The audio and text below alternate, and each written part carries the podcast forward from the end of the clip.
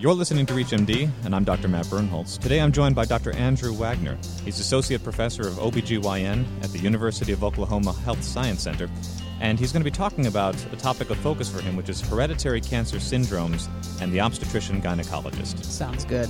so, why don't we start with hereditary cancer syndromes and the OBGYN? Why did you title it that way? Why specifically do we have to highlight the OBGYN with hereditary cancer syndromes? What's the misconception, or what are we not knowing right now? Well, I think it's more awareness of personal histories and family histories in the patients we're already seeing. We're already so involved in screening for breast cancer, and OBGYN, I think, has been on the forefront about asking about family history and asking about certain genetic conditions, but I guess the complete awareness of what families or what patients may have had certain types of cancers, which ones go together. That could be in a particular cancer syndrome, that if that's identified, that could have great implications in terms of further screening or medication management or potentially prophylactic surgeries to improve the life of that woman or other family members, which may not just include women, could include male members of the family. I see.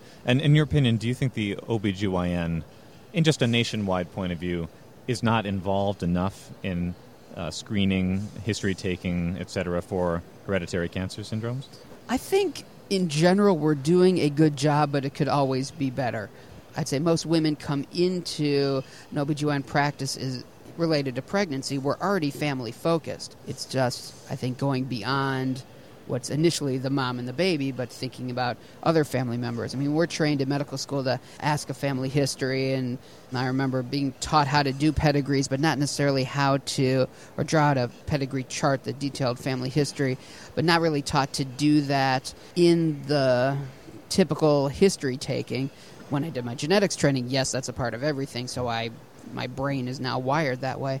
But I think thinking more about the family and how to make connections and how to put those together, I think would greatly benefit, at least in terms of what we're talking about here with the hereditary cancer syndromes. Right, makes sense. Why don't you take us through a little bit about the process of history taking with this particular bent in mind? So, part of it is knowing what may be red flags in a family history, but also I guess before that is knowing what are the right questions to ask. Hmm. So obviously we're getting detailed histories of the individual's own medical history and what their previous surgical history is and then we're also using screening methods we may already have, which breast exam, pelvic exam, whether we're talking about risk for breast cancer, ovarian cancer, endometrial cancer. But then with the family history, sometimes it's in a lot of places with electronic medical records, there are different forms or click boxes that are done, and whether that's done by the nurse or the medical assistant, or whether that's done by us, the OBGYN. Part of it is working through that system and not just, okay, we'll click that box or check that box if it's actually still on paper, um, then putting it into context. And so making sure that we're asking questions about other family members with certain types of cancer. And I mean, we're going to be focusing on the related to gynecologic cancer, so endometrial, ovarian cancer. I mean, cervical cancer, major player, but not typically genetic. Also, breast cancer, because we're typically on the forefront of breast exam as part of an annual exam. As many OBGYNs do take on the role as primary care providers, we can't forget about colon cancer screening. So that's another important element to ask whether we're the ones ordering colonoscopies in the appropriate patient or not. And you've given specific attention within your lecture to the hereditary breast and ovarian cancers, plus Lynch syndrome. Correct. Any specific details that you can impart to our listener audience? So, hereditary breast and ovarian cancer syndrome, which typically involves mutations in the genes called BRCA1, BRCA2. For the most part, when somebody has a mutation in one of those genes, they are at a greatly higher risk of developing breast or ovarian cancer. For breast cancer, it's up to an 87% chance, ovarian cancer, 27 to 44% chance. So, with that knowledge, screening or medication prophylaxis, or for some individuals, prophylactic surgery are warranted. In terms of Lynch syndrome, this overlaps with gynecologic cancers, primarily with endometrial cancer, which, depending on who you read, it's anywhere from about 40 to 70 percent lifetime risk with a mutation in one of four genes called MLH1, MSH2, MSH6, and PMS2. They all have weird names, which are hard to remember. BRCA, a lot easier. BR, breast, CA, cancer. BRCA, Uh, right? exactly. um, but with a Lynch syndrome mutation, go saying increased risk for endometrial cancer, lifetime risk of 80% for colon cancer.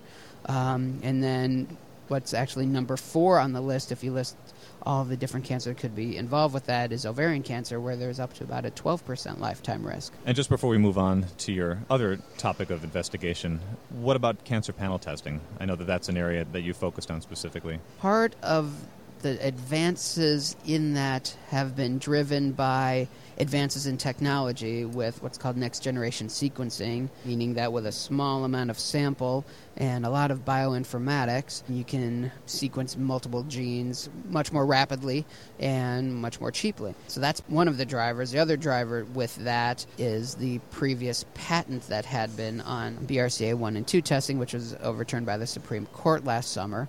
So, with that, all of the other labs, besides the one that had the patent, were able to test for the other genes that could be associated with, for example, breast cancer or ovarian cancer, but not BRCA1 and 2. And so, as the technology was getting better, they were developing panels, basically everything else but BRCA1 and 2. And then, when the Supreme Court decision went down, then BRCA1 and 2 were opened up to everybody, so that was able to be part of a panel. Advantage for the panel could be in those individuals where there is a very suspicious family history, meaning suspicious for some sort of hereditary predisposition. This is as opposed to a sporadic cancer, which is the majority of the time, and in which there is not one mutation in one gene getting passed on generation to generation.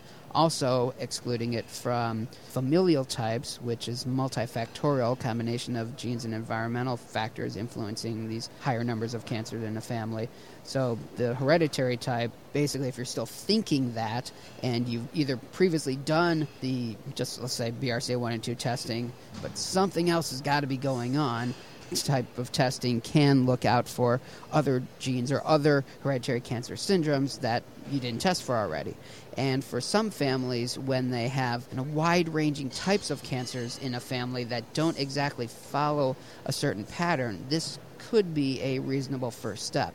And the way the price point has been right now, uh, depending on the lab, about the same as BRCA1 2 testing alone. But what also a thing with the panel testing and there being more companies available to do this, the price point is going down, which definitely benefits the patient, benefits insurance companies. Well, when you talk about insurance companies' price points, the immediate assumption that people are going to have is that those, among other things, represent some barriers to be able to enable more testing in practice, enabling more access for patients. Prices are coming down, as you say, but are there any other barriers outside of cost that obstruct clinicians' ability to be able to have more hereditary cancer screening and testing? I think a big thing is the time to explain all of this and to take the detailed family history. How I was trained in my genetics fellowship is we had specific sit down appointments for this. I still have that in my practice, but to take a detailed family history and to do the appropriate genetic counts, I don't know if appropriate is the right word, more detailed to explain everything fully is very difficult when you got a waiting room full of patients and you're not devoting an hour long appointment for this.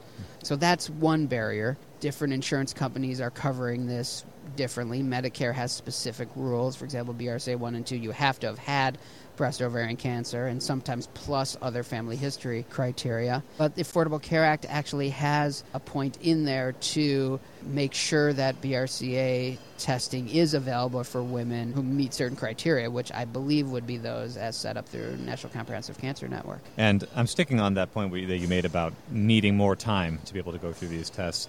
Obviously, in general practice, the first thing that is thought with that is that, of course, I don't have more time to do that. I have my, we like to say 15 minutes, but in fact, it goes down to 8, 9, Right. 7 minutes per patient per visit. How does the OBGYN incorporate this in practice when they have the same time pressures as a general practitioner in internal medicine or pediatrics? obviously education of the patient. This might mean that if there is some initial interest, scheduling them back solely to discuss that, especially if maybe the initial entry point was an annual exam and if there aren't other chief complaints, then you could use that as a focus for a follow up visit. There are various handouts or websites that uh, families can be forwarded so that they could read up on things. But the thing you have to keep in mind yes, it is a simple blood test, or for certain labs, swish and spit some mouthwash and send that off, but it's not so simple in terms of the implications. But I think another thing is also figuring that out in terms of lifelong care, making the family history more of a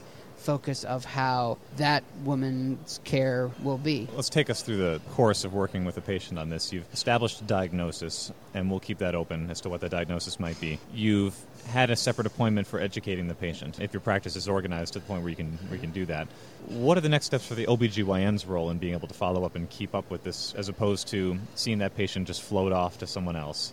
I guess a way to not lose track of that patient and making sure you have the appropriate follow up. Okay, they decide to do the testing, it's positive or negative okay, if it's positive, then there are certain guidelines already put into place in terms of how to manage, in terms of screening. So basically, it's getting those ordered, following up with those. They're not usually just a one time deal. We're talking about yearly mammograms or breast MRIs, at least in the case of BRCA 1 and 2. Screening for ovarian cancer is controversial, but some individuals choose to do that. So there's following up on that and what would be regularly scheduled screens. If somebody is, let's say, found to be BRCA or Lynch positive and we're concerned about risk for ovarian cancer and they're not done having kids or they're not ready to even have kids, being on oral contraceptives could decrease the risk of ovarian cancer. So, following that, is an option. If, let's say, that woman is over 35 or 40, done having kids, maybe she already had tubal ligation done,